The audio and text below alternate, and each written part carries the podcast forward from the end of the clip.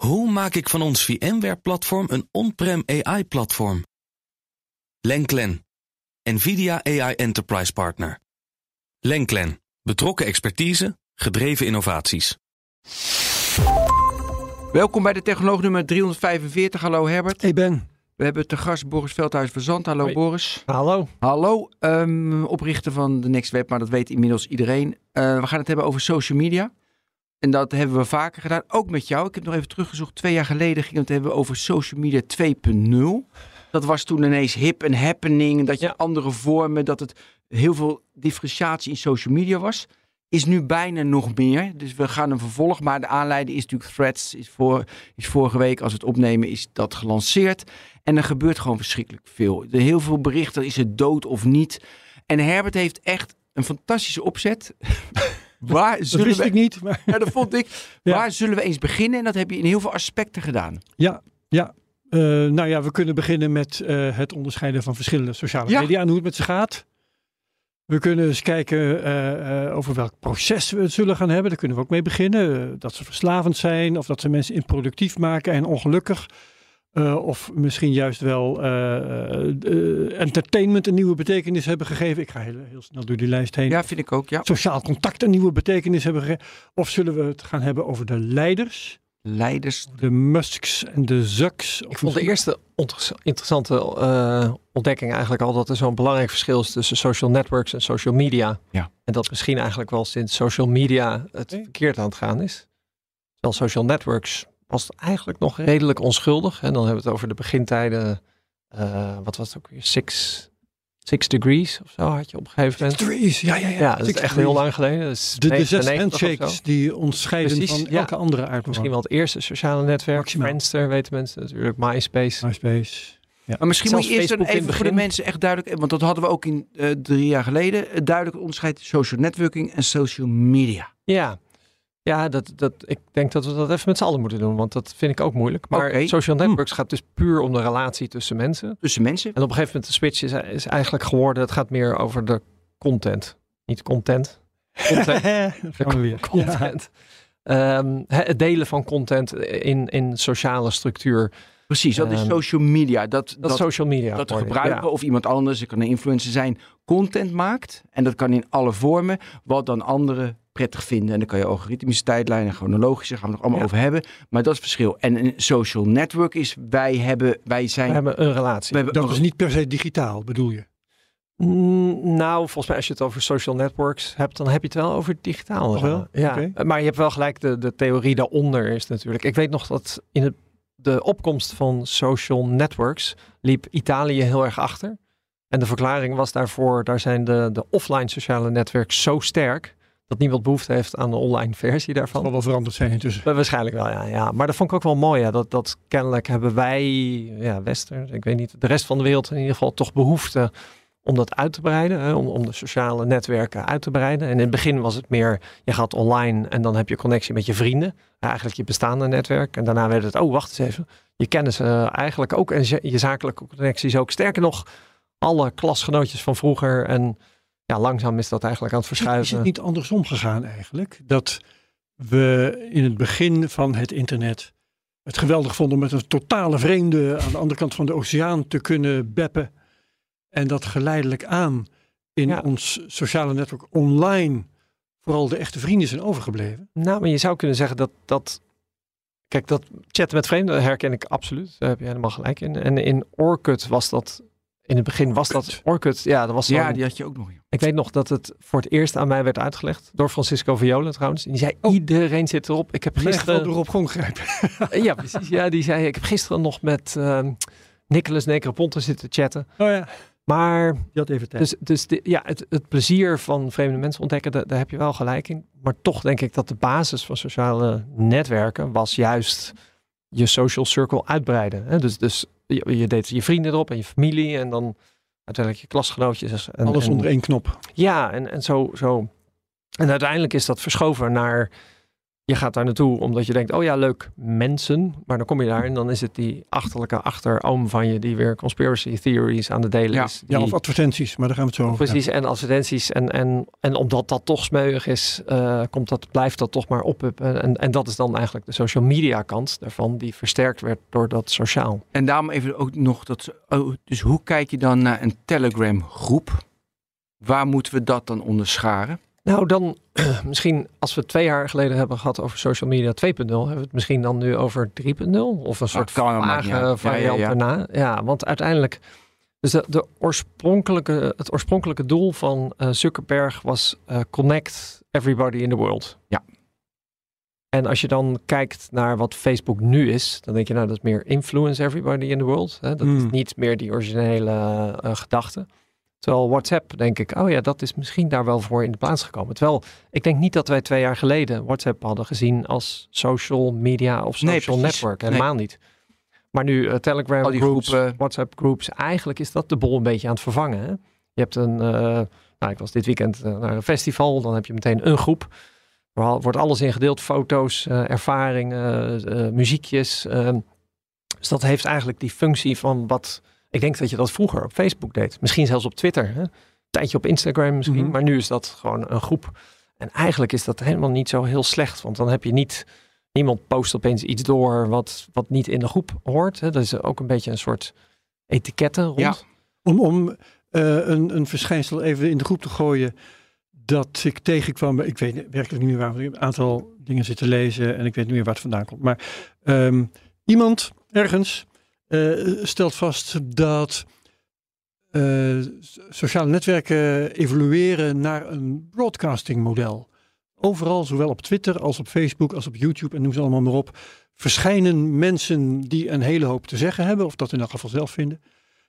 En die gaan zitten broadcasten. En de meeste mensen, die zitten juist te ontvangen. Ja. En gedragen zich als het vroegere televisiepubliek. Alleen er zijn wat meer zenders. Het is een interessante observatie. Want mijn lol in het begin was 20 keer per dag tweeten. Ja. Eigenlijk kan me niet meer herinneren zelfs dat ik voor het laatst heb getweet. En ik heb ook niet meer zo'n zin om te tweeten. Weet je denkt van ja, die ellende. Daar doe ik het voor. Nou nog, weet je wel, soms de reacties die je krijgt. Ja, ik hou me van een beetje naar beneden. Want dit is gewoon niet meer leuk. Maar goed, dat is misschien Twitter. Ik weet niet hoe... Nee, maar op veel van dat soort sociale media is dat het model. Ja, maar daarom je moet niet. Het is niet zo bedacht, maar het is daarheen geëvolueerd. Ja, dus het algoritme pusht de populaire content en daarmee maak je de populaire mensen nog populairder. Ja, maar het hangt volgens mij wel van. Ja, inderdaad, je pusht daar naartoe. Maar het hangt wel van de functie af. Ik heb het want wil jij op Twitter een debat hebben? Of wil je gewoon pushen en klaar en je vindt het allemaal prima? Mm-hmm. En je had vroeger, Boris, dat vertelde je me vorige week nog... had je wel echt conversaties nog op Twitter. Het publieke domeindebat wat daar plaats gaat vinden. En jij hebt nu hoop dat Threads, het nieuwe van Meta... dat ook weer gaat gebeuren... En nu waren de eerste berichten al dat er ook alweer dirt verscheen... en vervelend elkaar de maat nemen. Ja. Dus dan krijg je bijna van, de mensen kunnen dat niet meer. Maar is het nou, dat weet ik nog zo net niet. Want ik ken mensen die zijn van Twitter verdwenen... omdat ze daar inderdaad last van hebben. Dat kan gebeuren. Het is denk ik, dat hebben wij alle drie wel een beetje... het is de vloek van redelijk wat volgers hebben. Dan zitten er ook vervelende mensen bij. Dat is onvermijdelijk als je een paar duizend volgers hebt. Ik zou... Wat dat betreft iedereen aanraadt, begin nog eens opnieuw en wees wat selectiever in wie je gaat volgen en wees misschien ook wat selectiever in wie je blokkeert. Dat wil zeggen, doe dat lekker veel. Ja. Dan heb je een kans dat je dat debat weer terugkrijgt. Dat lijkt me op zich niet zo moeilijk, is alleen vrij veel werk. Eigenlijk op Threads heb je die kans, want je begint opnieuw. Ja, maar je kunt toch ook gewoon opnieuw beginnen op Twitter. Of op Ik weet niet of je nou per se bij Meta moet gaan zitten. Ja, ik heb zelf wel een beetje het gevoel dat Twitter, en daarom vind ik het ook wel interessant, maar echt wel een aflopende zaak is. Maar hebben jullie nog hoop voor Twitter? Ja. Hoe zitten jullie erin?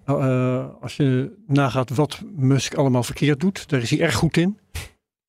Dus dan vraag je af of dat nog goed kan komen. Maar wat is goed fan van Musk en ook niet de manier waarop hij Twitter behandelt. Maar ik moet wel vaak denken aan dat hij in het begin zei, we gaan de eerste, ik weet niet of hij nou 6 maanden of het eerste jaar, zei hij, ga ik 100 dingen doen. Waarvan je denkt, dit slaat nergens op. Dat is het enige voorbehoud. Ik denk van hij heeft op zich dit wel voorspeld. Maar... Oké, als je vraagt naar Twitter, naar mijn idee, is dat bedrijf natuurlijk altijd mislukt, nog nooit winst gemaakt. Weet je, het is een experiment en de mensen hebben er geld in gestopt en nooit iemand heeft er iets aan verdiend. Maar goed, het heeft 250 miljoen monthly active users. Nou, laat het 220 zijn, laat het 200 miljoen zijn. Is best een leuk aantal. Zolang bijvoorbeeld een Herbert Blankestijn dat een leuk middel vinden om met wat mensen in contact te komen. En dat doet Herbert, zie ik in mijn timeline. Denk ik, ja, dan is daar een rol, een functie voor. En dat is juist interessant naar mijn idee, dat zolang iemand nog daar geld in wil stoppen. Hè, want ja, die advertenties schiet ook allemaal niet op. En ja, misschien kan ik net break-even maken, misschien 500 miljoen winst of een miljard. Nou, voor hem dan. Dan heb je daar een rol in. Ja, is het dan mislukt of niet? Ja, en als het te toxic wordt en straks als de politici en de journalisten denken, nou, nu wordt het echt goor, die gaan eraf. Dan krijgt het ook maatschappelijk minder invloed. Nou, dan zullen er altijd nog een niche zijn die dat wel mooi vinden. Zoals je nu natuurlijk in social media zoveel niches hebt. Ik denk aan Truth Social, even van Trump, schiet allemaal niet op. Ja. Weet je, Parler, hoe heet dat, waar alles mocht. Noem ze allemaal, weet je, Snap. Kijk, Snap groeit ook niet meer. Dat is ook zo interessant. Dat is ook weggenomen. Kijk, lees een beetje tussen de zinnen door dat jij zegt, het is eigenlijk too big, too veel. Er blijft altijd wel een groep over die het blijft gebruiken. Ja. Net als bij Friendster, dat bestaat volgens mij ook nog steeds. Ja, ik denk toch niet. Dat het niet bestaat? Nou ja, kijk, Hyves bestaat volgens mij ook nog. Als je het inviet, dan ga je naar gamingplatform. Maar daar hebben we het over. Nokia bestaat ook nog. Maar niet in de zin waarop wij denken dat het impact heeft, ja. Impact, ja. En kijk, MySpace, waarschijnlijk als je dat intypt, kom je ook ergens. Maar het bestaat niet meer. En dat had ook 300 miljoen gebruikers, hè.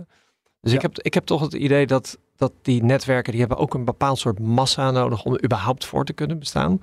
En mijn voorspelling zou zijn dat binnen 1 of 2 jaar er een moment komt, een soort kantelpunt, dat het zo dramatisch slecht gaat dat iedereen in één keer weg is. En dat de cijfers dan gewoon nooit meer gaan kloppen. Nou, dat niemand niet meer actief is. Weet je, dat zie je nu met Truth Social. Een paar dagen hadden ze 100 miljoen. Maar ja, daar gaat het totaal niet om, want die komen allemaal van Instagram makkelijk om de onboarding te doen. Maar gaan ze het gebruiken? Wat wordt het gesprek dat mensen gaan voeren? Wat gaan ze twitteren? En dat twitteren, threaten. En ze hebben allemaal namen ervoor, daar word je ook helemaal gek van. En dat is dus wel interessant van, waar gaat de discours naartoe? Ja. En dat vind ik, want kijk, dat er een ruimte moet zijn voor een groot publiek debat. Dat vind ik heel prettig dat er is. En Twitter was dat wel. En het was Twitter. Ja, ondanks alle nadelen. Die had En het zou heel jammer vinden als dat dus in 1-2 jaar wegvalt en als daar geen alternatief is. Ik denk dat de samenleving, of het goed is of niet, ik denk dat dat wel belangrijk is. Ja, maar zou dan ook niet, want dat zijn van die processen, zou het ook niet automatisch gebeuren dat een andere club dat dan overneemt? Ja, dus je creëert eigenlijk een kans voor een ander bedrijf om het over te wat nu gebeurt. Nee, maar dat kan bijna niet, jongens. Want kijk, mijn voorbeeld is altijd TikTok. Lukt het wel in 1,5, 2 jaar om 1,5 miljard gebruikers te hebben. Maar TikTok is geen social media. TikTok heeft een algoritme waarbij je de beste content krijgt van de wereld. Ja, je kan ook nog, ik kan jou volgen, maar ik kan jou volgen en nooit jouw TikToks zien. Maar TikTok is ook zo'n voorbeeld van, het is eigenlijk een broadcasting model. Het is puur broadcasting. Ja. En dan gewoon alleen, wat is het beste filmpje bij jou en wat past. Dus dat is geen social media. Dus echt een platform waarbij het publieke debat iemand overneemt, dat kan niet. Want je krijgt nooit zoveel gebruikers. 200, 300, 400, 500 miljoen. Als je Facebook bent. Nou ja, precies. Dus Truth Social zou dat in principe kunnen. En dan vind ik het nadeel. Ik zie nu een hele Threads bedoel je? Je zei Threads. Social? Threads. Sorry, Threads. Er zijn er zoveel. Maar Threads, dus die zou dat in principe kunnen. Maar als ik dan de baas, de eigenaar, die Mosley, hoe heet die man?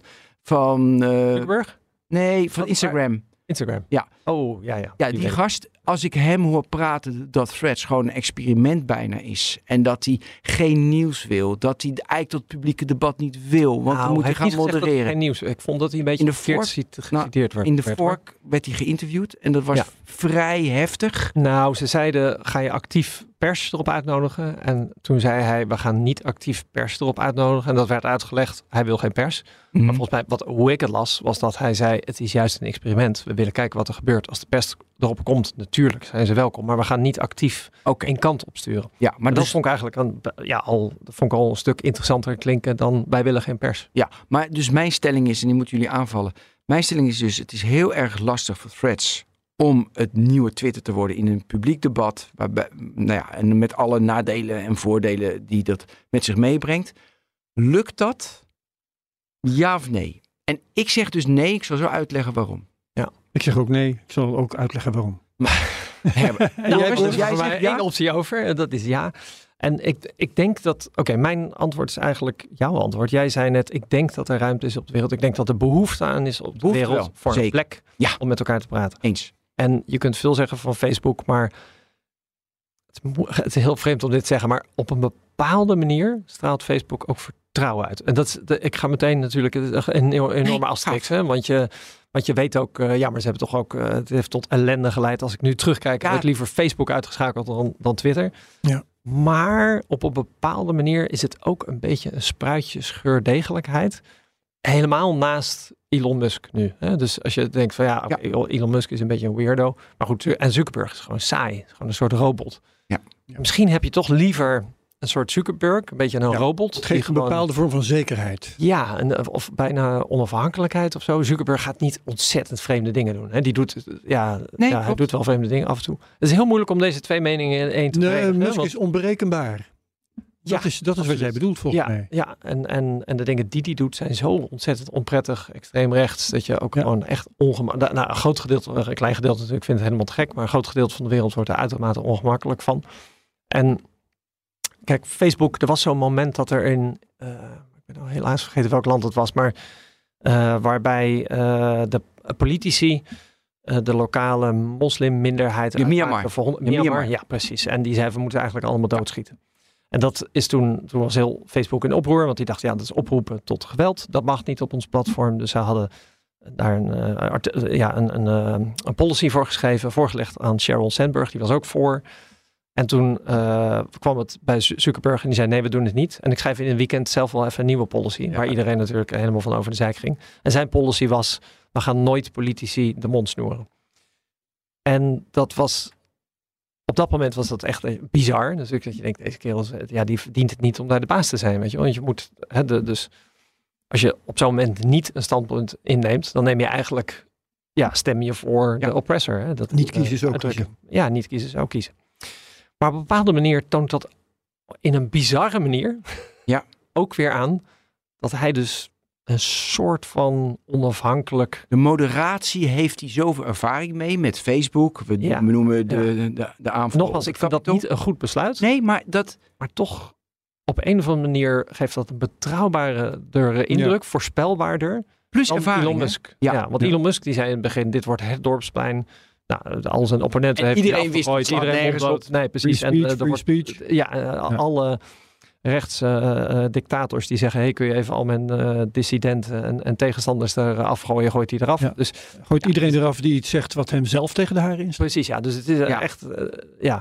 Dus het is verdomd interessant om dit allemaal mee te maken en dat wij nu leven en dat we deze show mogen meemaken. Ik wil heel veel... Maar straks moet Herbert ook vertellen waarom ik denk van niet, maar ik wil even nog hierop ingaan.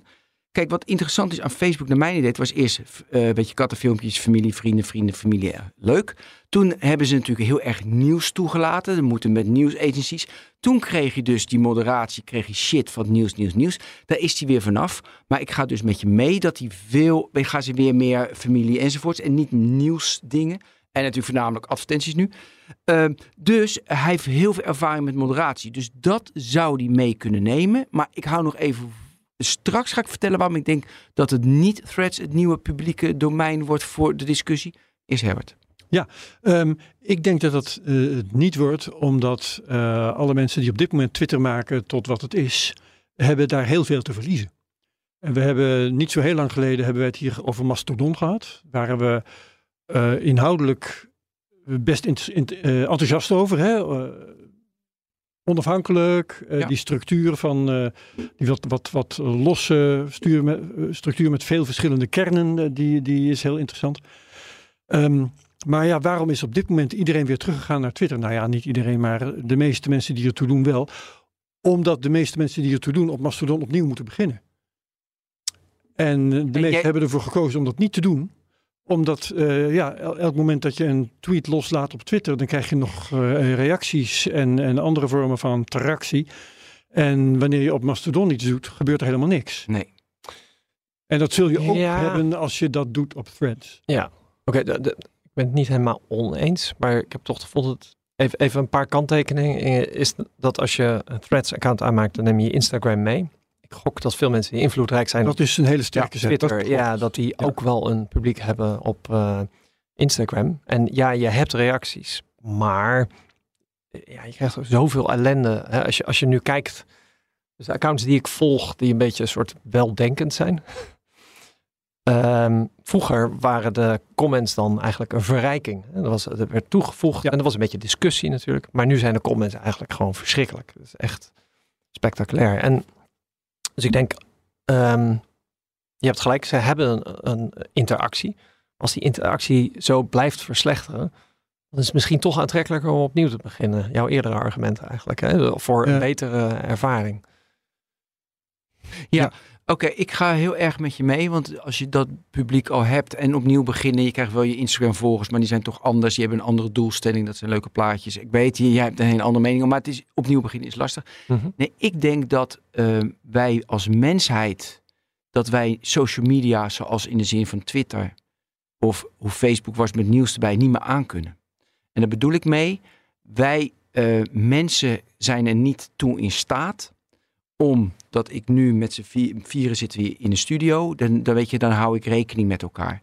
En wij kunnen... Ja, dat is inclusief Daniel, even voor de mensen. Daniel, precies, onze redacteur. Blijf zorgvuldig buiten beeld. Ja, dus weet je kent de term instrumentele agressie. Dus je gooit een bom, dan voel je niet dat iemand bloed heeft. En social media heeft inherent dat in zich. En wij kunnen nog zo modereren. We zijn er in de loop van de laatste, het bestaat 15, 20 jaar ongeveer nu. En je ziet dat het debat verslechtert en slecht is. Dus op grote schaal, om daar massa in te maken, kunnen wij mensen niet. Dus de enige oplossing is in je kleine niches, zoals Herbert twittert. Weet je, dat is altijd heel grappig en leuk. En weet je, leuke reacties. Dan zit je in je niche of in je...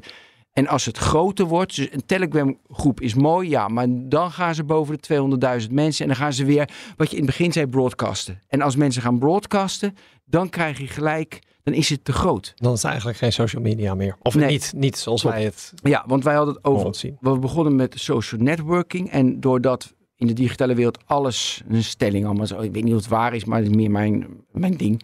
Omdat we alles verbonden hebben. Dat is hartstikke mooi. En dan hebben we heel veel voordeel. Maar heel veel mensen kunnen dat ook niet. Weet je, het is allemaal te almachtig. En dan maak ik even de vergelijking met de politiek. Weet je, als jij gewoon niet weet hoe dat precies zit, denk je, joh, ja, weet je, ze doen hun best in Den Haag, prima.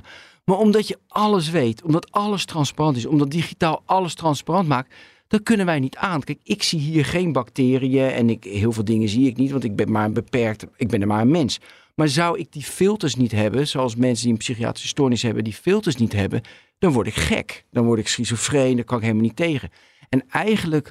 Maakt de digitalisering, dus social media, maakt je te ontvankelijk voor te veel indrukken en invloeden die wij nog helemaal niet aankunnen. Dus ik denk dat Threads dat ook niet gaat kunnen, want het is te heftig. En Twitter heeft nog... verslavend en zo, bedoel je dat soort mechanismen? Verslavend, weet je, mensen zoeken wie ze zijn, dan gaan ze maar zitten schelden. Of ze worden depressief ervan als ze te veel filmpjes zien waarbij je maag moet worden. Het is, weet je, wij mensen kunnen dat niet aan. En daardoor is het natuurlijk regelgeving. En daarom doen we nu allemaal maatregelen. Twitter heeft nog het geluk, want toen hadden we het allemaal niet door. Weet je, met z'n allen komen.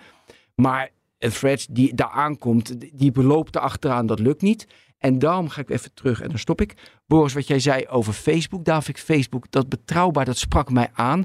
Want die hebben van alle partijen... hebben ze het meeste ervaring met dat hele pad van connecten... nieuws erbij, modereren. Wat doen we met iemand die live iedereen gaat vermoorden? Wat doen we ermee? Heeft Meta als enige goed over nagedacht. Weet je, Musk niet enzovoort. Weet je, niet altijd de goede besluiten genomen. Nee, precies, maar... Ja. Maar ook niet de allerslechtste. En volgens mij heeft dat te maken met zoveel verfoeide advertenties. Dat moet je even vertellen, Herbert. Nou ja, het woord brand safety kwam ik ook ergens tegen. Ja. Hè? En dat is dat je adverteerders niet al te veel voor het hoofd moet stoten. En dat is... Dat levert felle haat op bij haters. Want die willen die extreme free speech, zoals Musk het daar ook wel eens over heeft. Maar voor normale mensen is dat, geeft dat toch wel een betrekkelijk veilige omgeving. He, dat de meest idiote dingen worden geweerd. Ja, omdat adverteerders daar geen zin in hebben. En de meeste normale mensen hebben daar ook niet zo geweldig veel zin in. Ja. Dus dat helpt wel. Ja, even de kanttekening bij jouw verhaal. Ja, is dat ik vind eigenlijk nog te vroeg om al die conclusie te trekken. En ik vind een voorbeeld daarvan is LinkedIn. Hè, waarbij dat een voorbeeld is waarbij je ziet van ja, kennelijk kan het toch wel. Hè? Als jouw conclusie is het kan niet, kijk maar naar Twitter. Nee, goeie. Dan denk ik nou ja, je kunt ook naar LinkedIn kijken. Dan denk ik gaat best goed. Ja, heel goed. Een voorbeeld nodig om te bewijzen dat het best kan. Ja, hè, dus technologie... Hoewel zo gearriveerd en zo volledig geïntegreerd in onze levens, is natuurlijk nog een heel jong medium. Ja. De televisie is 100 jaar oud. We hebben het hier over technologie van 20 jaar. En wat doet LinkedIn eigenlijk aan moderatie? Nou, je zou kunnen zeggen, een belangrijke stok achter de deur daar is dat je hele profiel zichtbaar is. Je bent onder je eigen naam, je bent redelijk geverifieerd. Ja. Ik kan natuurlijk wel een nep-account aan maken, maar dat is dat heeft eigenlijk bijna geen zin. En ik denk dat het feit dat jij zichtbaar bent, dat je werknemer zichtbaar is, dat net voldoende drempel is voor mensen om zich net een beetje te gedragen. Ja. Maar goed, LinkedIn moet ook oppassen, want ik kreeg gisteren in mijn WhatsApp en ook in mijn Signal van verschillende mensen een post van Nanda van Aalst. En zij postte, weet je waar ik echt verdrietig van word? De hoeveelheid bullshitbanen die er in Nederland gecreëerd worden. En weet je wat haar beroep is? Purpose coach. Dat is toch goed? Dus dan moet je natuurlijk wel oppassen met wat je met Nijers verhaal. Ja. Nee, maar het was een leuke grap. Ja. Nee, maar je hebt gelijk met LinkedIn. En dan krijg je natuurlijk de hele discussie. Moet je alleen maar onder je eigen naam inloggen of is dat niet? Ik vind het niet. Nee, ik ook niet. Nee, dus ik zou zeggen dat is dan weer te makkelijk. Hè? Ja. Maar ik zie wel ruimte voor meer experimenten. Dus je hebt die uitdrukking yet another social media platform. En dat was een tijdje zo van, werd die gebruikt als weer eentje. Ja. Maar ik heb me daar eigenlijk nooit aan gestoord. Ik ben dol op ieder sociaal netwerk. Omdat ik het gevoel heb... Het is een beetje een soort nieuw iets. We zijn aan het innoveren. Ik denk dat we er als mensheid best belang bij kunnen hebben. Dat we de behoefte aan hebben. Maar dat veel van de experimenten, in de eerste experimenten, dat we denken, net niet. Denk jij dat het echt gaat slecht uit? Op een of andere manier gaat convergeren naar een definitief sociaal netwerk dat eindelijk is wat we nodig hebben? Nou, dat. Of het gaat juist wat tegenover de gestelde van... het gaat divergeren of ja, nou, het tegenovergestelde daarvan. Ja. Dat we straks tot de conclusie komen. Nee, er moeten er gewoon 100 verschillende zijn. Ik kwam een heel interessant artikel en misschien is het wel WhatsApp, hè? Wat een soort... Ja, waarvan ik me wel herinner wie het geschreven heeft. Namelijk Cory Doctorow, een redelijk bekende. Dat vond ik een heel mooi verhaal. Dat ging namelijk over de... hij noemde het en-shitification. Dus ik zou maar zeggen, de verschitting van... de onvermijdelijke verschitting van elk... sociaal netwerk. Ja. En het kwam in het kort hierop neer. Een nieuw sociaal netwerk doet eerst het volgende. Het doet het beste voor de gebruikers. Want er zijn gebruikers nodig. Dat is stap 1. Oké, op een gegeven moment zijn er gebruikers en hun vrienden zitten er ook op. Dus ze zitten wat dat betreft een beetje in een kringetje gevangen. Wat ga je dan doen? Dan ga je de bedrijven ga je ter wille zijn. Want bedrijven die willen dat publiek. Ja. He, dus nieuwsvoorziening en allerlei andere bedrijven die wat te verkopen hebben, die ga je ter wille zijn. Zodat je ze aan het publiek helpt. Dus die komen allemaal. En dan gaan ze, dan zitten die bedrijven daar. En die hebben wat te verkopen en hebben intussen hun markt gevonden. Dat zijn die gebruikers. En vervolgens ga je je aandeelhouders ter wille zijn. Dat wil zeggen, je gaat de bedrijven die intussen hun markt gevonden hebben, die ga je stapje voor stapje steeds verder uitzuigen. Het tarief, de commissie die je zelf int, die ga je steeds verder verhogen. Ja, en dan is het verder bergafwaarts. Want dan vinden de gebruikers het kut, de normale mensen. Ja. Bedrijven die hebben steeds, daar zet je steeds meer kwaad bloed. En ja, dan is het bergafwaarts. Dat is de fase waar Facebook nu in zit en waar verschillende sociale netwerken al lang in gezeten hebben. Ja. Wat zeg je daarop? Nou, mijn antwoord daarop is de cafés in Amsterdam. Cafés in Amsterdam gaan een bepaalde... Verschittingstraject. Ja, die gaan een patroon door. En het verhaal is, er komt een nieuwe club of een nieuw café. En dan komen een soort bekende Nederlanders en de influencers en de hipsters. Die komen happening. Ja, en die trekken natuurlijk naar de rest van Amsterdam aan. En dan komen die er. En daarna komt zo'n soort beetje iedereen van buiten de stad. En dan vinden eigenlijk de locals het niet meer zo leuk. En de influencers komen er al lang niet meer. En dan langzaam sterft een beetje een soort het leuke van zo'n plek. En dan uiteindelijk houdt het op. En dan komt er weer een nieuwe bar. En die nieuwe bar is weer super hip. En dan begint weer wat nieuws. Dus misschien is de verschittification is dat gewoon... een normale levenscyclus? Ja, gewoon de levenscyclus van sociale netwerken. Dat je op een gegeven moment ontdekt... Nee, sociale netwerken komen en gaan. Net zoals WhatsApp-groepen. Er zijn maar weinig WhatsApp-groepen die ik heel lang volhoud. Want op een gegeven moment denk je toch... Oké, nu ben ik echt wel uitgeluld. En dan mute je hem of verlaat je hem. Ja, maar misschien moeten we dat wel inbouwen. Hè? Dat je zegt, oké, dit is nu een soort nieuw sociaal netwerk... waar je de hele tijd eigenlijk een nieuw setje opbouwt. Alsof je opnieuw begint met Twitter. En wordt dat een soort netwerk in de toekomst... waarvan we denken, eindelijk. Want daar zijn we de hele tijd de verschittification voor... Maar dan zijn we er dus uit, bijna. Ja. Dan komen we uit op de conclusie dat we niet naar een definitief sociaal netwerk gaan... met features die nou eindelijk echt bij ons passen. Maar we in een cyclus steeds maar doorgaan. Over brainstormen. Er was pas iemand die zei... wat hebben we in Nederland ook weer om je te identificeren? De app op je telefoon. De DigiD. DigiD, ja. Dus iemand zei, stel je voor dat de Europese Unie... een soort sociaal netwerk zou maken waar je met DigiD inlogt. Kun je alsnog misschien wel anoniem doen, maar in ieder geval aan de achterkant ben je te zien. Ja. En ik weet niet wat het businessmodel zou kunnen zijn. Misschien betalen wij wel voor pro-features een tientje per maand en is het voor de rest is het gratis. En daarvan dacht ik, ik zou dat instrument met veel plezier tegemoet zien. Als je weet van, dit is een soort, dit heeft een ander businessmodel. En misschien wordt het wel het grootste netwerk van de wereld. En is het op straatniveau en op stadsniveau en op landsniveau zijn er verschillende groepen waar je iets mee kan doen. Ja, ik ben niet tegen dat experiment. Lijkt mij interessant. Nee, dus met andere woorden, mijn punt is, ik weet niet goed waar de toekomst naartoe gaat. Ik vind het nog te vroeg om gebaseerd op het betrekkelijke succes en af en toe grote falen van de huidige sociale netwerken te zeggen, sociale netwerken hebben geen plek in onze toekomst. Ja. Ik denk, we hebben het een tijdje geprobeerd. De eerste recepten zijn mislukt.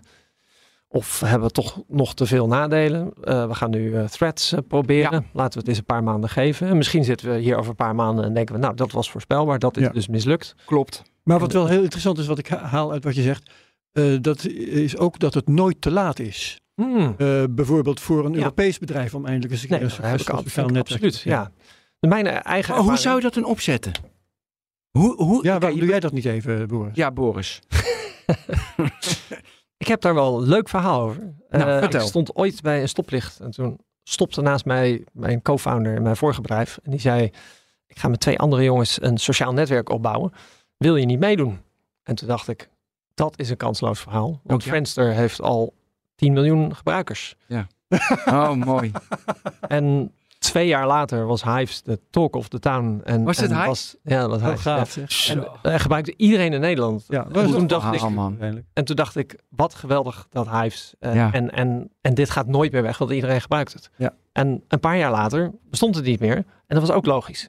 En terugkijkend vond ik dus ieder van die observaties op dat moment logisch. En achteraf kun je zeggen, je hebt gewoon echt 3 keer helemaal een soort de boot gemist. Hè? Ik zat er de hele tijd naast. Dus misschien ben ik de slechtste persoon om deze vraag aan te stellen. Maar nu. Hoe zou je dat nu doen? Nu heb je deze kennis. Nu heb ik deze kennis, ja.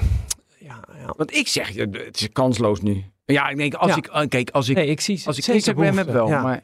Kijk, dus de basisbehoefte nooit te laat was. De basisbehoefte was, ik ken de term trouwens niet die je net zei. Maar je gooit een bom en dan is het heel afstandelijk. Wat was dat? Oh ja, dat instrumentele agressie. Dus als je zegt... Dat is eigenlijk een probleem in de wereld. Ja. We geven er niet om. Als je morgen hoort, er zijn 1000 mensen aan de andere kant verzopen. Dan denk je, whatever. Staling. Ja, terwijl 1 iemand bij ons in de straat. Dan vinden we dat verschrikkelijk. Ja. Ik heb altijd gedacht dat internet daar enorm in kon helpen. Hè? Omdat je daardoor juist verbonden, 1-op-1 verbonden kan zijn met ongeveer iedereen in de wereld. En dat je dat daardoor, ja, dat de wereld daar beter van zou worden. Het gebeurt ook incidenteel, hè? Dat een of ander ziek jongetje aan de andere kant van de wereld collecteert en dat daar 2 miljoen binnenkomt. Ja, precies. Dat ja, dus zeg maar dat goedmakend aspect van social media heeft mij wel altijd aangesproken. Hè? De optimist in mij, toen Facebook uitkwam, dacht, dit gaat helpen. Hè? Dat we connected zijn met de hele wereld, moet goed zijn voor de hele wereld. En ik heb heel lang nog volgehouden, ook toen Facebook echt bergafwaarts ging, geloofde ik nog wel in die gedachte. En toen met de Amerikaanse verkiezingen en Myanmar en nog een paar dingen dacht ik, oké, nu begint het echt om te slaan naar dat het niet meer goed is voor de wereld. Maar die gedachte hou ik wel vast. Dus lang verhaal kort op jouw antwoord, hoe dan? Denk ik, ja, een netwerk waarbij je mensen dichter bij elkaar blijft, waar je prima wel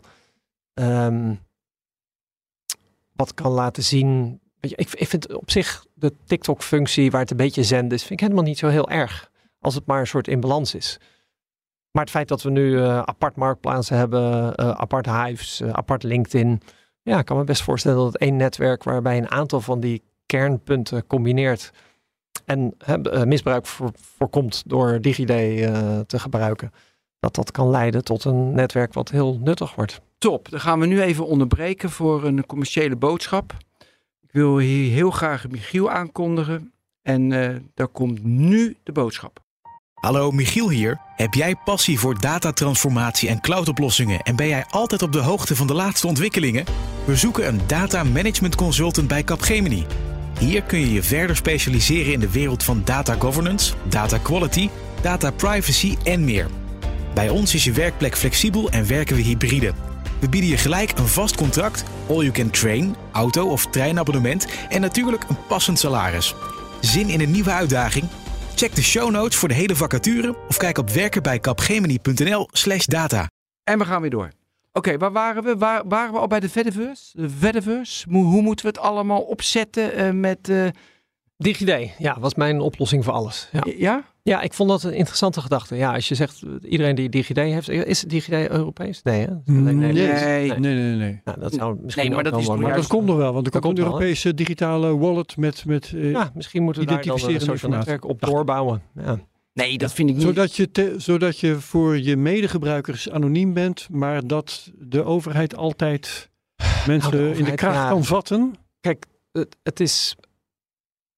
Ik was pas op een feestje en de enige mensen die op dat feestje zijn mensen die uitgenodigd zijn via een van de soort influencers. En ik ben zo'n influencer, dus ik mag 20 mensen uitnodigen. Mm-hmm. En het voordeel daarvan is dat op dat feestje uiteindelijk iedereen een soort te achterhalen is. Ja. Want als iemand iets verkeerd doet, dan zoeken ze die naam op in de database en dan komen ze bij mij en dan zeggen ze, hey, jij hebt deze persoon binnengebracht. En dat feestje, ik vroeg aan hun, goh, hebben jullie wel eens problemen? En ze zeiden, we hebben gewoon nooit problemen. Nooit problemen. Terwijl iedereen op dat feestje is natuurlijk hartstikke anoniem. Je loopt daar rond, iedereen is dronken, feest dansen. Niemand weet van elkaar wat er aan de hand is. Maar in de back of your mind weet je... Ja, als ik nu met glazen ga gooien, dan is degene via wie ik kom... Dus dat is een soort social... Ja, een soort afrekenmodel eigenlijk. Plus dat diegene die iemand uitnodigt... natuurlijk geen mensen uitnodigt... die geneigd zijn met glazen te gooien. Nee, inderdaad. Nee. Dus dat is een soort social accountability daar... Ja. Waardoor dat feestje supergoed loopt altijd. Ja. Dus als je zou zeggen een social netwerk waar iedereen bekend is. Dan denk ik, bekend op een bepaalde hoogte. Hè? Want het is natuurlijk heel fijn om anoniem vragen te kunnen stellen. Ja. Maar ik kan me ook voorstellen dat als je je dan misdraagt. Dat dan de moderator je zegt de overheid. Of, dan word ik weer een beetje nerveus natuurlijk. Maar dat er ergens een soort comité is wat dan jou daarop kan aanspreken. Nou, dat vind ik vroeg of later is dan de vraag, wat heeft die en die uitgespookt? En is dat erg genoeg om eraf getrapt te worden? Of om op de strafbank te moeten? Maar dan krijg je allerlei conflicten. Maar dat is dus een betere oplossing dan dus centraal. En met je ID moet je dus inderdaad, je bent anoniem. Maar als je iets verkeerds hebt gedaan, dan word je wel opgepakt. Of krijg je straf. Of je wordt even een blok. Prima. Maar ik noemde net ook de Fediverse, weet je, dat je aparte servers hebt, net zoals bij Mastodon. En die servers worden apart gemoderate door de mensen die op die server zitten. Threads zegt ook dat ze dat gaan doen. Is nog wel vaag wanneer en hoe en waarom ze dat zouden doen. Ja. En dan, hoe kijk je daarnaar? Dat gaat op... Nou, het komt mij allemaal een beetje over zoals MP3's in het begin. Dus in het begin was MP3's kwamen op en toen dachten we allemaal, oh, dat is helemaal te gek. En dat gingen we elkaar een paar keer proberen, maar dat is ook gedoe. En je moest een mp3'tje downloaden, een aparte player. En de namen waren slecht. En toen op een gegeven moment kwam opeens een soort doorbraak, waardoor het opeens heel makkelijk was. En toen gebruikte iedereen het. Bedoel je Spotify of wat bedoel je precies met die doorbraak? Nou, bij mp3 was het denk ik de iPod. Hè? Dat is wel een beetje wat alles opeens makkelijk maakte. Ja. En daarna kwam natuurlijk Spotify, dat is dan de volgende. Maar ik denk de Mastodon, dat soort dingen. Mastodon was het, ja. Nee, ik zat een fout met. Ik zat met ActivityPub is van Mastodon. En ik zei Blue Sky, dat was fout. Dat zei onze redacteur, die gaf me een schop. Heel goed. En terecht. Ja. En terecht. Of dan toch bezig zijn. Je hebt een paar keer Palantir genoemd, maar je bedoelde Parler. Parler, ja. Van wat vroeger bij... Ja, ook heel goed. Ja. Parler is het sociale netwerk zonder censuur. Wat dat dan ook mogen betekenen. Hebben we er nog meer vandaag voor mij? Komt nog wel. Komt nog wel, ja. We hebben nog wat te gaan. Oké, dus al die... we hadden het al een voorbeeld Mastodon. Hè? Dat Mastodon voelt voor mij als mp3's voor de iPod. Hè? Dus dat je denkt, er zit wel wat in, maar... Nou, allemaal net een beetje te complex. Ja. Meerdere services, ik weet niet wat ik moet kiezen. Gedoe. Ja. Maar dat is tegelijkertijd natuurlijk ook een geweldige opportunity voor iemand die dat wel net even voor elkaar krijgt. Dat je denkt, oh nee, maar nu is het simpel. Nu kun je gewoon dit kopen. Ik weet nog dat ik voor het eerst met iemand meereed. Die had GPS-navigatie. En die had een soort 10 verschillende snoeren. En dan moest je die app opstarten met nog een computer. Een apart ding voor de GPS. En de antenne stond niet goed met een zuignap op het raam. En, maar zei, dit is de toekomst. Ik heb al wel rondgefietst met een Nokia-telefoon met een aparte GPS-ontvanger. Die eraan hing via een draadje. Ja, dat soort dingen. Ja, ja. En ik weet nog dat die je dacht dat iemand zei... Ja, de dag dat iemand zei... Nee, maar het is nu klaar. Je hebt gewoon de TomTom. En dat is een dik kastje. Right. Ja. En dat is gewoon één bedrag. En dat werkt. En dan hoef je niet meer na te denken. En de GPS zit erin, klaar. En dat je in één keer weet van, nu zijn we er. Ja, dit is niet meer geklooi. Mijn buurman was een duivenmelker. Ik was een duivenmelker vroeger. Ja. Oké. Zullen we het even over, want... Is het einde van het verhaal? Mijn buurman was een duivenmelker? Nee, omdat jullie zitten van vroeger had ik dat wilde ik even een duif noemen. Postduiven, die navigeren ook. Daarom ik had postduiven voor. Dat was helemaal te gek. Dus ik was... Hey, zullen we even... Doen we een keer een aparte podcast over. Ja, maar ik vind het wel leuk, want dat hebben we helemaal niet gedaan. Met waar zullen we eens beginnen? Beginnen we met nu... Wanneer beginnen we nou eigenlijk? Nee, zullen we eens beginnen met dat ze verslavend zijn? Maken mensen improductief? Ja, wat is er allemaal kut aan sociale netwerken? Nou, dat valt wel mee, toch? Nee, dat is wel veel. Maar ik gooi dat dus allemaal... Dus als mensen zeggen, sociale media zijn verschrikkelijk, want de jeugd wordt er dom van. Dan denk ik... een punt. Ze hebben een punt, ja. Maar ik denk, iedere generatie kun je vertellen... wat is hetgene wat de jeugd op dit moment dom maakt? En dan hebben ze altijd een antwoord. Ja, dat is toch zo? Dus televisie vroeger, videogames daarvoor... stripboeken daarvoor, naar de film gaan enzovoort. Dus altijd iets waar je volwassenen zich aan ergeren... en zeggen, dit maakt onze kinderen dom. En over het algemeen worden kinderen allemaal keurig volwassen... en loopt het altijd best goed af. Er is onderzoek wat zegt, je hersenen werken het beste. Je wordt het meest gelukkig als je begint aan iets wat dan niet lukt. En dan doe je het nog een keer en dan lukt het nog niet. En dan doe je het nog een keer en dan lukt het wel. En dan leer je. En dan is een soort die dopamine aan het einde is een soort landoptimaal. En social media is zeg maar al dat. Het lukt niet. Je hersenen zijn aan het struggelen niet. Je hebt gewoon alleen de hele tijd dopamine hitje. En nog een hitje en nog een hitje. Want je hebt een filmpje. Een schokkend beeldje en een lief katje. En dat niet goed is voor de ontwikkelingen van je hersenen. Dat is wetenschappelijk wel inmiddels aangetoond. En het is ook op een andere manier aangetoond. Dat is het interessante verschijnsel dat heel veel big shots uit Silicon Valley... hun kinderen opvoeden met strenge beperkingen in schermtijd. Ja, dat is een van de leukste verschijnselen in de IT-wereld. Van de, dat mensen, de bazen hun eigen kinderen weghouden van hun eigen producten. Ja. Ik denk dat het waar is in de eerste plaats? Dat we daar het begin over hebben. Een beetje overdreven. Dus, hoe heb jij dat met jouw kinderen gedaan? Nou, ik heb de Yamin-strategie gevolgd. Ik weet niet of jullie die kennen. Maar mensen die bij Yamin gaan werken, die daar is natuurlijk... Beperkt, toch? All you can eat. All you can eat, ja. Want wat zij hebben geleerd is dat de eerste week all you can eat. Ja. En daarna zijn ze strontmisselijk. En willen ze nooit meer ook maar één dropje. En dat is de strategie die ik met mijn kinderen heb. Ik heb gezegd, je mag zoveel op de computer. Wil je de hele nacht door, go for it. En dan ben je de volgende dag echt hartstikke ziek. En ik heb ook gemerkt dat mijn kinderen uiteindelijk, als ze moeten kiezen tussen iets leuks doen met mij of op de computer zitten, kiezen ze toch iets leuks doen met mij. Ja. Omdat ik echt leuke dingen verzin om met ze te doen. En ik maak tijd voor ze. Dat geloof ik direct. Ja, maar ik wil, ja. Dus ik win gewoon. Ja. En ik vind ook... Heel veel ouders winnen niet, hè? Nee, maar heel veel ouders die klagen over hun kinderen. Maar dat doen ze van achter hun eigen telefoon en eigen iPad. Ja. Ja, dus ik denk ook, het is ook lead by example. En ik weet, nou ja... Kijk, er zijn echt kinderen die echt verslaafd raken aan computers. Maar daarvan denk ik, ja, je hebt gewoon mensen die zijn verslavingsgevoelig. En als het niet aan computers was geweest, was het iets anders geweest. En in plaats van dan te zeggen, oh, dus het is de schuld van social media. Dan denk ik, wanneer is de laatste keer dat je gewoon een goed gesprek hebt gehad met je kind? En is er misschien een andere manier om daarmee om te gaan? Maar zonder de ouders de schuld te geven. Maar het is ook te makkelijk om te zeggen, mijn kind is verslaafd aan gaming. Dus het is allemaal de schuld van gaming. En gaming is slecht. Ja, maar er is wel één. Mijn dochter is 29. En die is dus niet in de adolescentie, had ze nog MSN. Dus niet 24/7 online. En zij is er echt, ben blij dat ik niet 24/7 online ben geweest. Want die kinderen die dat wel hadden, 4, 5 jaar jonger, die zijn way af. Want die waren 24/7 online, generaliserend gesproken enzovoort. Maar die dat is wel een belangrijke toevoeging, hè? Generaliserend gesproken. Ja, dus je hebt inderdaad excessen. Je hebt mensen die daar niet mee kunnen gaan. En toen werd, zeg maar, want ik heb collega's die zeiden inderdaad wat jij zegt. Ja, min, alles. En jouw kind, omdat jij een leuke vader bent, heb je ze meegetrokken. Maar er zijn best wel kinderen van way off daarna.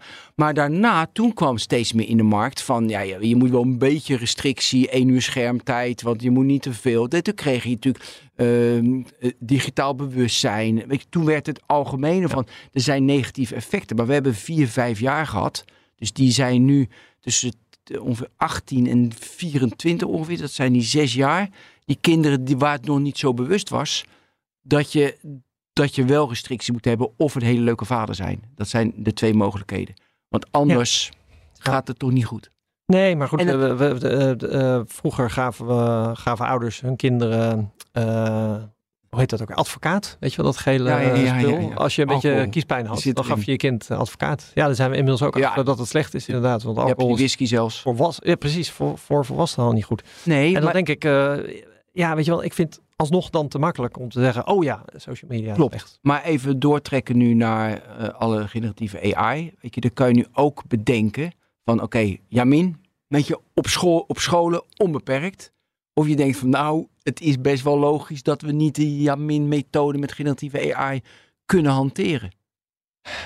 Dus ieder medium heeft zijn eigen uitdagingen. Ja. Maar ik geef je nog één voorbeeld. Hè. Dus toen ik jong was, was er Alex in Change. Of in ieder geval een of andere hardrockband. Die hadden een nummer en dat heette Suicide is the Solution. En die zijn op een gegeven moment aangeklaagd door ouders. Want die hadden gezegd, mijn zoon had 6 uur achter elkaar dat nummer op repeat staan. En daarna heeft hij zelfmoord gepleegd. De schuld van het nummer. En zij maakte heel helder dat argument. En je denkt, als mijn zoon 6 uur lang naar het nummer Suicide is the Solution zit te luisteren, is het misschien tijd voor een gesprekje. Kijk nog, als hij dat 3 keer achter elkaar draait, is het misschien al goed voor een gesprekje. En ze hebben, dat is wat mij betreft een mooi voorbeeld, een goede analogie, dat het gewoon te makkelijk is om social media de schuld te geven van problemen die er bestaan. Hè? Kinderen zijn inderdaad gevoelig, zijn verslavingsgevoelig op een bepaalde leeftijd. Dat kan ik helemaal volgen. Als je kijkt naar smartphones in klassen, dan weet ik niet of jouw Jamin-strategie zou werken. Nee, ik vind het absoluut. Het is net verboden, hè? Of niet? Nee, dringend advies. Dat werkt bij corona ook zo goed. Ja, maar dat terzijde. Ja. Nee, dus ik vind het niet zo. Kijk, ik vind het aan de ene kant een draconische maatregel. Hè? Ik vind het vrij ver gaan. Aan de andere kant denk ik, het is bijna een soort etiketten. Hè? Dus ik vind het eigenlijk soort wel logisch dat als je in de klas zit, dat je dan inderdaad niet op je telefoon zit. Maar ik vind het net zo logisch om te zeggen, als je in de klas zit, mag je niet je kat meenemen en daar de dag mee spelen. En geen ijsjes eten. En geen ijsje eten en misschien ook niet stripboeken lezen. Weet je wel? Dus ik denk van dat vind ik dan niet zo heel onlogisch. Hè? Dat je zegt, in de klas let je op. Hè? Ik denk, noise cancelling headphones mogen waarschijnlijk ook niet in de klas. Ja, dat wil niet zeggen dat wij gaan zeggen, noise cancelling headphones zijn heel slecht. Ik denk, nee, past gewoon niet in de klas. Ja. Dat vind ik echt heel logisch. Niet. Dus, en het is natuurlijk wel, het gaat wel een beetje die kant op. Hè? Ze zeggen, nee, maar het is zo slecht. Het is nu zelfs verboden in de klas. Ik denk, nee, dan ga je weer te ver. Oké, dat is inderdaad hoe je het aankleedt en hoe je het analyseert. En hoe het wel en hoe je wordt. Social media is heel slecht. En dus we gaan het nu ook verbieden in de klas. Dan denk ik, nou, nee. Ja, dus je bent wel oké met het verbieden in de klas, maar ik vind het eigenlijk niet dat het aan zich slecht is. Dat we het moeten verbieden in de klas. Jij vindt wat nog even? Je vindt het eigenlijk vreemd dat je het moet verbieden. Dat je het moet verbieden. Ja. Omdat het, je zou het niet moeten hoeven verbieden, omdat het nogal niet gedaan werd. Precies. Dat is wat je bedoelt. Want ik vraag me af, is er ook een nadrukkelijk advies om de noise cancelling headphone in de klas te verbieden? Nou ja, dat betekent dat je toch niet gezegd doet, hè, of dat je uitgaat van het gezond verstand van leerlingen. Dat is misschien ook van te makkelijk. Van leerlingen, van leraren, van ouders. Ik denk als een ouder, stel je voor dat ik op school zou komen op het oudergesprek en ze zeggen over mijn kinderen zitten de hele dag met noise cancelling headphones in de klas. Wat vind je daar zelf van? Dan zou ik denken, ja, dat slaat echt nergens op. Ik ga vanavond even met mijn kind spreken en zeggen, laat die morgen maar thuis. Want je gaat toch niet met noise cancelling headphones in de klas zitten? Het is gewoon onrespectvol, je leert helemaal niks. Nou, ik snap niet waarom we dat gesprek niet ook over je telefoon kan hebben. Ja. Als je de klas inkomt, doe je jas uit. Dat is namelijk een regel. En je telefoon in je zak. Want ik ga jullie allemaal proberen iets te vertellen. En dat komt straks op de toets. En als je niet oplet, dan haal je het niet. Dus ja, wat wil je? Ja, helder. Ik wil even een beetje terug eigenlijk is het. Maar dat valt me ineens op. Kijk, vaak zie je bij een ontwikkeling van een technologie of een ontwikkeling van een product. Zie je heel erg, dus er zijn allemaal start-upjes. En het is heel erg gedifferentieerd. En dan wint uiteindelijk eentje. En die neemt alles over. En dan krijg je een monopolie. En die is de machtigste. Interessant in de hele social media space wordt juist, hebben we het net ook over gehad, krijg je allemaal niches. Je krijgt allemaal niche social media. Je krijgt heel veel. Er is zelfs een differentiatie na de consolidatie die we hebben gehad. Ja. Vind ik best wel een aparte beweging eigenlijk. En ik weet, Meta is verreweg de grootste in social media. Ja. Maar je ziet best wel, je ziet heel veel. Misschien is het, dat is een goed argument. Ja, misschien is de way out of de shitification, dat is een mooie term, gaan we onthouden, is eigenlijk die focus op media-inkomsten. Hè? Dus al die sociale netwerken moeten het van media-inkomsten hebben. Ja. Mediapartijen willen alleen maar bij de allergrootste adverteren met het meeste refining en engagement. Bereik, precies, engagement. En dus focussen allemaal daarop. En misschien leidt dat wel tot die shitification. Maar LinkedIn bijvoorbeeld, hè, die vragen 50 of 100 of zelfs $150 voor bepaalde soort zoekmechanismen. Ja. Voor recruiters, ik weet niet meer hoe het heet, maar krijg je regelmatig sales navigator. Precies, sales navigator, ja. Dus voor mensen die sales doen. Inderdaad, mensen zijn super enthousiast, ook mensen die ik ken. Dus zij hebben eigenlijk dat model, waardoor ze wat minder afhankelijk zijn van de rest. En misschien zorgen die twee factoren er wel voor dat LinkedIn nog redelijk schoon is. Want je zou kunnen zeggen, LinkedIn is een redelijk schoon netwerk. Er hoort nooit iemand klagen over, ik zie te veel reclame of extreem rechts of extreem links of vervelende politieke opvattingen. Nee, iedereen gedraagt zich. Het bestaat al heel lang. Hè. LinkedIn is ook al 20 jaar. Ja. Groeit gestaag. Dus kijk, misschien moeten we het daarover hebben. Hè? Dus is er een sociaal netwerk mogelijk met een ander verdienmodel dan media? Want dan zit er niks anders op dan de allergrootste te worden. Als je voor een niche kan zijn. Vind jij dating apps social media? Ja, dat is een hele leuke observatie, ja. Je zou kunnen zeggen van wel, hè? Ja. Met een apart verdienmodel. Dus daar je ook mee van dat je een echt verdienmodel heeft. Ja. Ik denk in de filosofische zin van het woord sociaal netwerk is het inderdaad een sociaal netwerk. Ja. Ja.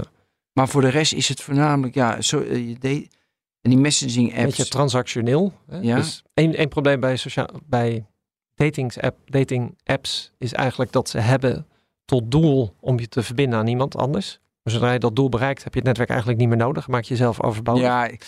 Dat is een beetje... Ja. Vreemd natuurlijk of dat is onhandig als je een datingplatform beheerst. Hè? Dat je raakt de hele tijd eigenlijk de klanten die het meest tevreden zijn, die raak je het eerst kwijt. Ja, daarom. Ja.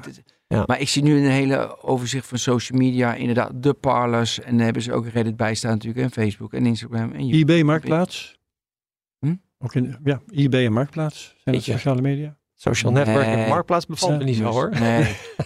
Volgen jullie de account Marktplaats Gekkies? Nee. Oh, dat is wel echt hilarisch. Ja. Er zijn screenshots van conversaties Ja, de laatste die ik zag was iemand die zei... ik kom om 6 uur de fiets ophalen. En dan het volgende bericht. Kan ik misschien ook blijven eten? Want dat is meestal de tijd dat ik eet. Weet je wel, zo dat soort... Ja, hilarisch. Maar het gaat toch heel slecht met Marktplaats? Heb ik... Dat is nieuw voor mij. Maar is dat nieuw? Zo? Nou ja, ik hoorde dat... Ja, in de wandelgangen. Ja. Nou, we zijn thuis inderdaad ook een beetje klaar met het gedrag van mensen van Marktplaats. Ja, zelfs als je dingen gratis aanbiedt, dan komen ze nog... Dat is misschien nog wel erger. Ja, dan openen ze inderdaad gesprekken over dingen die gewoon in je advertentie stonden. Van wat is de kleur? Ja, dat stond daar gewoon. Ja. En ze spreken iets af en ze komen niet. En, soms ook heel zielig hoor. Ik doe het niet meer. Na dit voorval, ik verkocht een iPhone 6S. Lang geleden dus, van een 6S. En dan belt er een vrouw mij op. Ze zegt van, ja, kan ik betalen na het ontvangst van de kinderbijslag? Toen had ik al van, shit. Nou, toen kwam ze. Het was iets van €350. En ik vond het zo zielig, weet je, een meisje van 15. Ik denk, nou, voor €300 mag ik meenemen. Want ik vond het te zielig, weet je. Dus de laatste centjes belt ze me na een week op. Is die dochter die telefoon kwijtgeraakt? Of ik hem nog met Find My iPhone kon vinden. Weet je, dat... Ja, kun je klantenservice gaan spelen? Ja, maar dat is zo zielig allemaal. Dat moet niet... Daar moet je niet door mee geconfronteerd worden. Dus dat social contact heb je dan liever niet, hè? Ja. Maar goed, het is ook weer slecht dat je dat niet... Misschien juist wel goed voor je om het wel te hebben. Ja hè? Af en toe eventjes... Reality check. Een reality check, ja. Hey, maar hetzelfde. Ik had hier op het terras, notabene, hier buiten, dat ik mijn iPad verkocht. En toen kwam die man aan. En ik had al echt een hele goede prijs. De helft van wat precies, ik nieuw was. Doe ik al, dat ik zielig had bij de ding. Maar toen raakte ik met die man in gesprek. En dat bleek een asielzoeker te zijn. Die ooit muzikant was. En die zei, ik wil graag muziek maken. Toen heb ik daar gewoon ter plekke nog een keertje de helft. Want ik was gewoon, dat ik dacht, ik voelde me echt zo verschrikkelijk. Dat ik dacht, zit ik een beetje, weet je wel. Hij zijn zulke goede verkopers. Zijn wij. Ja, waarschijnlijk heeft hij hem daarna voor het dubbele verkocht. Nee, het zal niet cynisch zijn. Nee, ik hoop gewoon dat hij er heel gelukkig mee was. Ja. Oké, maar dus differentiëren niet en niet consolideren is een interessante. Want ik denk ook aan Nextdoor, weet je. Je krijgt natuurlijk allemaal van die niche in de straat, in de buurt. Je verkoopt dingen in de buurt. Die heb je natuurlijk ook nog allemaal. Ja. En die blijven toch ook bestaan. Ja, misschien wel. Ik heb een tijdje op Nextdoor gezeten, maar toch mijn account weer gesloten, omdat ik het toch een onprettige ervaring vond. Maar het principe vond ik super interessant. Wat vond je onprettig dan? Ja, het is een beetje alsof je in een WhatsApp-groep voor de buurt zit met, weet je wel, dat 80% van de informatie dat je denkt, dat is echt, gekakel. Ja. Zit ik niet op te wachten. Terwijl het idee dat je, dat is een stoeptegel los, dat je even de buren kan zeggen, hé, staat een stoeptegel los, pas op dat je niet struikelt. Ja, dat is op zich natuurlijk best handig. Maar goed, die informatie vind ik interessant. En de buren hebben weer informatie die zij heel erg interessant vinden. Ja. Wat ik niet heel interessant vind. Dus net te veel gekakel. Maar toch weer een mooi voorbeeld. Nextdoor is eigenlijk ook een sociaal netwerk. En inderdaad, een niche, een hele lokale focus.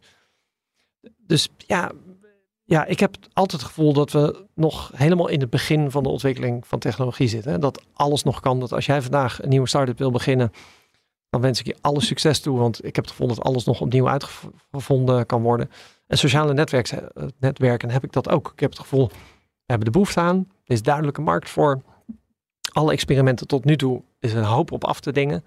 Laten we er nog eentje beginnen. Ja. Laten we er nog 10 beginnen. Laten we blijven experimenteren tot we iets vinden waarbij we denken, verdomd, nu voel me hier veilig. Ik heb er wat aan. Ik kan het gekakel een beetje dimmen. Ja. Het is... Ik had er mijn ei op kwijt. Ik heb net een beetje een groep, maar niet de mensen die het hard schreeuwen hebben het meeste publiek. Laten we vooral door experimenteren. Maar dan praat je over wat voor functie het zou kunnen hebben. En het volgende is natuurlijk de onvermijdelijke vraag, wie gaat het dan betalen? En wat dat betreft is er een beperkt aantal mogelijkheden. Ja, en die zijn eigenlijk allemaal mislukt. Nou, behalve LinkedIn dan dus. Dus LinkedIn heeft een mooi model. En Nextdoor, ik weet niet wat hun model is, maar... Weet ik ook niet trouwens in mijn hoofd. Nee. Wat is het model van LinkedIn? Want de gebruikers betalen ervoor. Dus het is een freemium model. Ja. Dat is waar ik op neerkom. Ja. Maar kijk, in de professional space is het natuurlijk altijd makkelijk. Nou ja, dat is dus die niche. Dat is de niche. Maar dan is het altijd makkelijker voor betalen. Maar alles wat natuurlijk consumer is, die willen niet betalen. Dus dan krijg je de adverteren en dan krijg je weer dataverzameling. En dan krijg je alle shit weer. Ja. Hebben jullie de film The Social Network gezien? Natuurlijk. Ja, tuurlijk. Klassieker. Daar zit een scène in waarbij de CFO aan de CEO Zuckerberg vraagt, wanneer is het af? En dan zegt hij, af. Het is nooit af. Net zoals fashion, dat is ook nooit af. En dan krijg je natuurlijk grap van dat hij zegt, praat jij over fashion? Want Zuckerberg is niet... Nee, die is een fashionman. Nou, maar dan zeg je, ja, het principe van fashion geldt ook voor social media. Het is nooit af. En misschien in plaats van te praten van wat is het einddoel, is de conclusie wel, er is geen einddoel. Nee. Het is nooit af. We krijgen de hele tijd nieuwe versies. Want ook features zijn onderhevig aan fashion, denk ik. Ja, ongetwijfeld. Ja. Hele nieuwe feature, allemaal gebruiken. Weet je wel, maar waarom eigenlijk? Ja, omdat het nieuw is. Ja, Facebook is ook over door allerlei... Ja, ze noemen dat natuurlijk gewoon nieuwe features en innovaties. Maar de wall was natuurlijk iets nieuws en dat was helemaal hip. En een poke had je geloof ik op een gegeven moment. Ja, en dat is inderdaad een tijdje gaaf. En de marketplace had je op een gegeven moment daar. Maar toch weer lekker terug naar marktplaats.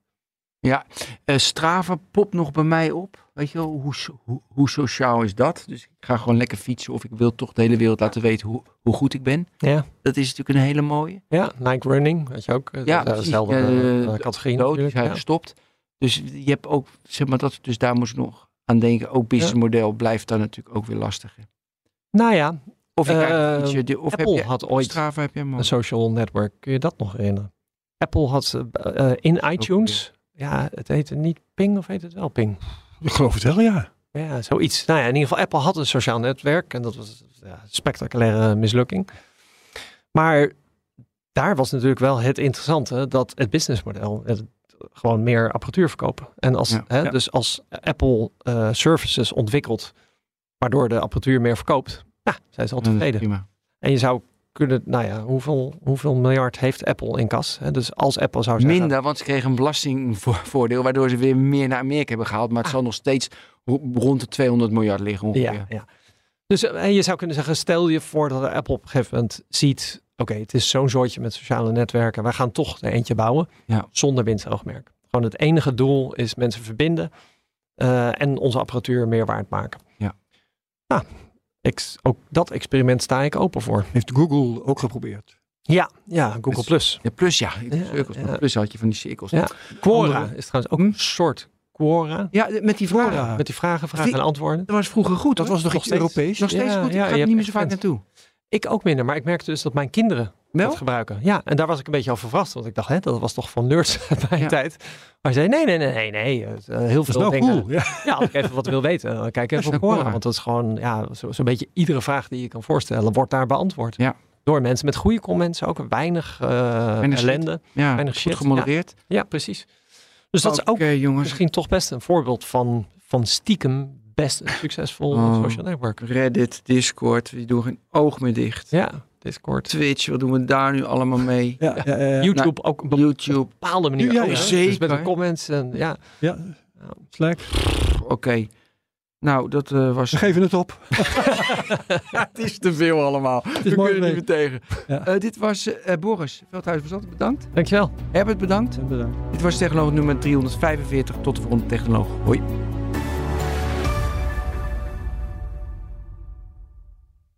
Hoe maak ik van ons VMware-platform een on-prem AI-platform? LengKlan, NVIDIA AI Enterprise Partner. LengKlan, betrokken expertise, gedreven innovaties.